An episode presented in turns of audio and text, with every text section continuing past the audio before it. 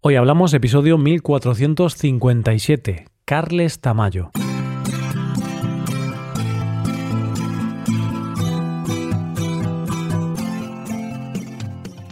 Bienvenido a Hoy Hablamos, el podcast para aprender español cada día. Si te gusta este contenido para aprender español, puedes aprender todavía más si te haces suscriptor premium. Podrás ver la transcripción del audio, ejercicios, explicaciones y escuchar episodios exclusivos. Puedes hacerte suscriptor premium en hoyhablamos.com. Hola oyente, ¿qué tal? ¿Cómo estás? Si tuviéramos que definir el periodismo de investigación, podríamos decir que es un tipo de periodismo en el que los periodistas analizan e investigan de manera profunda un solo tema de interés. Con esa definición podemos decir, sin miedo a equivocarnos, que hoy vamos a hablar de una persona que hace periodismo de investigación. Hoy hablamos de Carles Tamayo.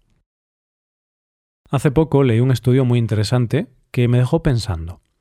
Cuando empezó la pandemia estuvimos pegados a las noticias, y éstas nos mantenían informados, pero a la vez nos creaban mucho miedo e inquietud. Luego llegó la guerra, y de nuevo las noticias nos daban imágenes terribles de lo que estaba pasando en el mundo. Así que parece ser que empezamos a alejarnos de los informativos tradicionales porque básicamente estábamos saturados de imágenes de muertes y de destrucción. Según el Digital News Report de 2022, un estudio hecho por el Instituto Reuters para el estudio del periodismo de la Universidad de Oxford, actualmente la mayoría de las personas nos hemos alejado deliberadamente de las noticias y buscamos otros medios de información.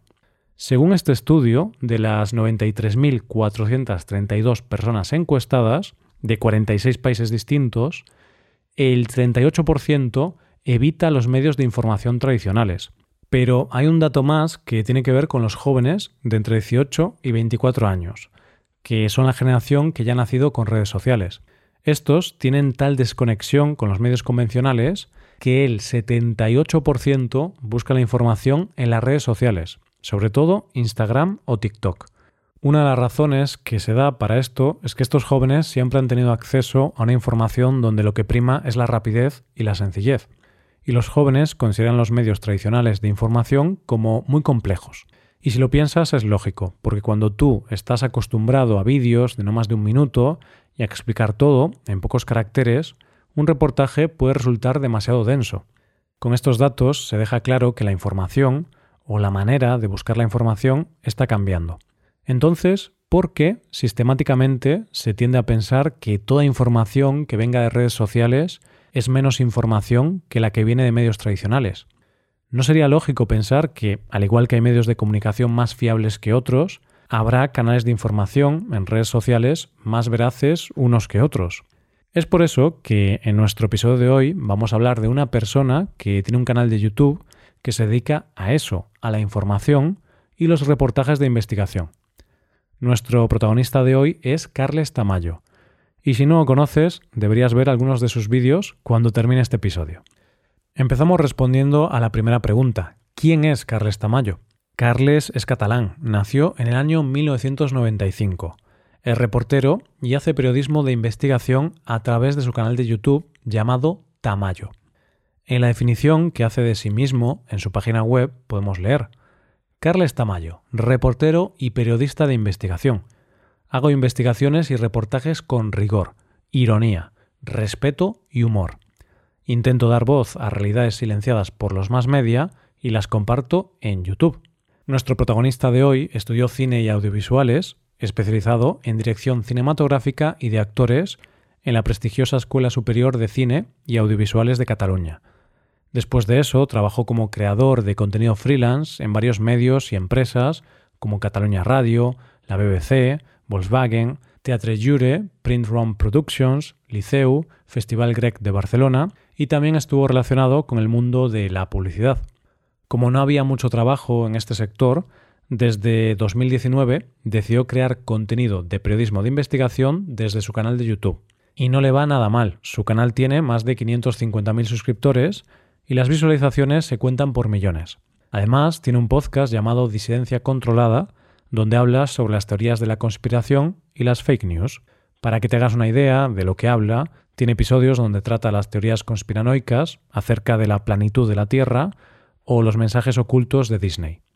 Tamayo es youtuber, es decir, su lugar natural es esta red social. Sin embargo, hace dos años todo cambió y se empezó a hablar de él en los medios nacionales. ¿Por qué? Pues precisamente por uno de sus reportajes donde consiguió algo que no se había conseguido hasta ese momento. En el año 2019 consiguió infiltrarse en la iglesia palmeriana de los Carmelitas de la Santa Faz, que es más conocida como la iglesia de El Palmar de Troya. Nadie lo había conseguido, pero él sí lo logró, y a lo largo de 15 capítulos narró en primera persona cómo es esta secta por dentro. La Iglesia Palmeriana es una secta que se fundó en los años 70 por el ya fallecido Clemente Domínguez, que se autoproclamó papa de esta iglesia que fundó como escisión de la Iglesia Católica. Esta iglesia se estableció en la localidad sevillana de El Palmar de Troya, después de que se asegurara que en aquel lugar se había aparecido la Virgen. Desde que se fundó esta nueva iglesia, que es una secta, ha estado siempre envuelta en un gran secretismo, y nunca se ha sabido muy bien qué pasaba dentro de los muros de la iglesia. Aunque desde el primer momento se ha hablado de que no era tan solo una iglesia, sino que dentro pasaban cosas un tanto turbias. Es una secta con mucho poder, ya que tienen hasta su propia catedral y hay bastantes religiosas viviendo dentro de los muros, las carmelitas de la Santa Faz. El caso es que Tamayo fue capaz de infiltrarse en la secta haciéndose pasar por una persona interesada en iniciarse en esa fe, él cuenta que estuvo acompañado en todo momento por un tal Joaquín, un acólito de la secta que no le dejaba solo en ningún momento. Además, según dice Tamayo, terminó estableciendo con él una relación de extraña simpatía. El tiempo que estaba solo en la casa donde se alojaba lo tenían leyendo las normas de la Iglesia, una especie de Biblia de la supuesta religión. Una vez dentro, Tamayo se da cuenta de que es una secta, ya que todos los fieles son sometidos a un alto grado de manipulación y de lavado de cerebro. Por ejemplo, su acompañante, Joaquín, le dice que no pueden tener acceso a los medios de comunicación, solo pueden escuchar la radio. Tampoco les permiten hablar con las personas que no son de la misma religión. Y los habitantes del pueblo hablan de esto mismo, de que los fieles no se relacionan con ellos. Es decir, de primero de secta, aislamiento para poder lavar el cerebro. Tamayo publicó este reportaje en YouTube y tuvo una repercusión enorme. Por un lado, se le conoce a nivel nacional y los medios de comunicación tradicional tienen que darle voz. Y por otro lado, el Palmar fue contra él, lo excomulgó, lo injurió y fue sometido a acoso en las redes por parte de los seguidores de esta secta.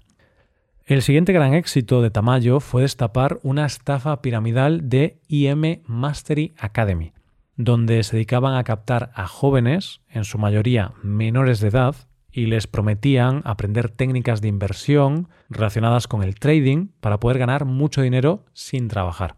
Tamayo se dio cuenta de que se trataba de una estafa piramidal, ya que las personas que reclutaban tenían que pagar una cuota inicial de 200 euros y luego una mensualidad de 150 euros, que supuestamente era el precio del curso.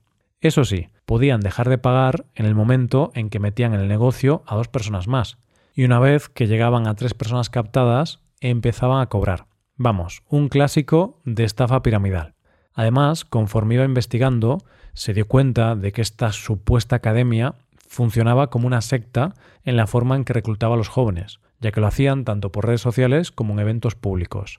Les daban un guion para seguir captando gente y hubo casos de menores que se alejaron de sus familias y abandonaron el domicilio familiar para ir a vivir con miembros de esta organización.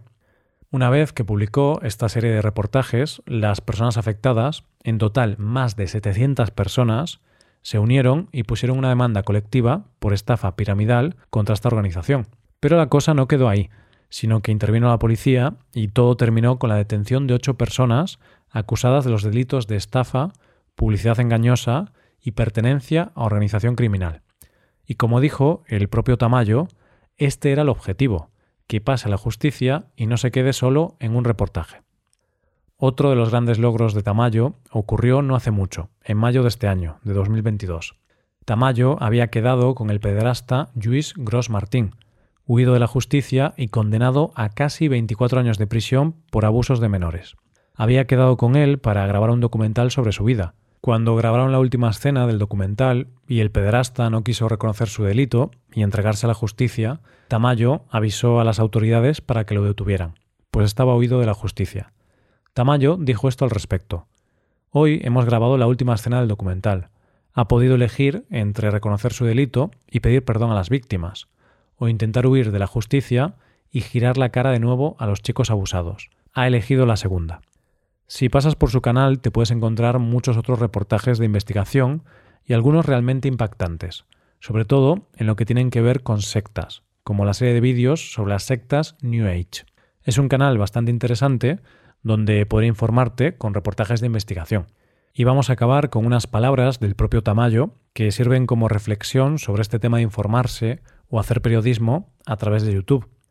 Cuando hice toda la serie de reportajes sobre el Palmar de Troya, Preparé notas de prensa y las envié a medios de comunicación de los que tenía el contacto. Alguno que me respondió era como sí, pero es que es de YouTube. Había como cierto descrédito, incluso ahora. Me entrevistaron hace un tiempo en una televisión y me preguntaron cómo quería que me presentaran. Cuando les dije que como youtuber, uno del equipo me respondió, hombre, no te infravalores. He visto cierto estigma en el hecho de ser youtuber. Cada vez hay menos, también te lo digo. Cada vez se dan a conocer más youtubers que no hacen retos absurdos, pero sí que he notado ese estigma. Pues eso, yo estoy de acuerdo con Tamayo. Deberíamos quitarnos estos estigmas y no deberíamos preocuparnos de dónde viene esa información, solo si es real y fidedigna. Hasta aquí el episodio de hoy y ya sabes, si te gusta este podcast y te gusta el trabajo diario que realizamos, nos ayudará mucho tu colaboración. Para colaborar con este podcast puedes hacerte suscriptor premium.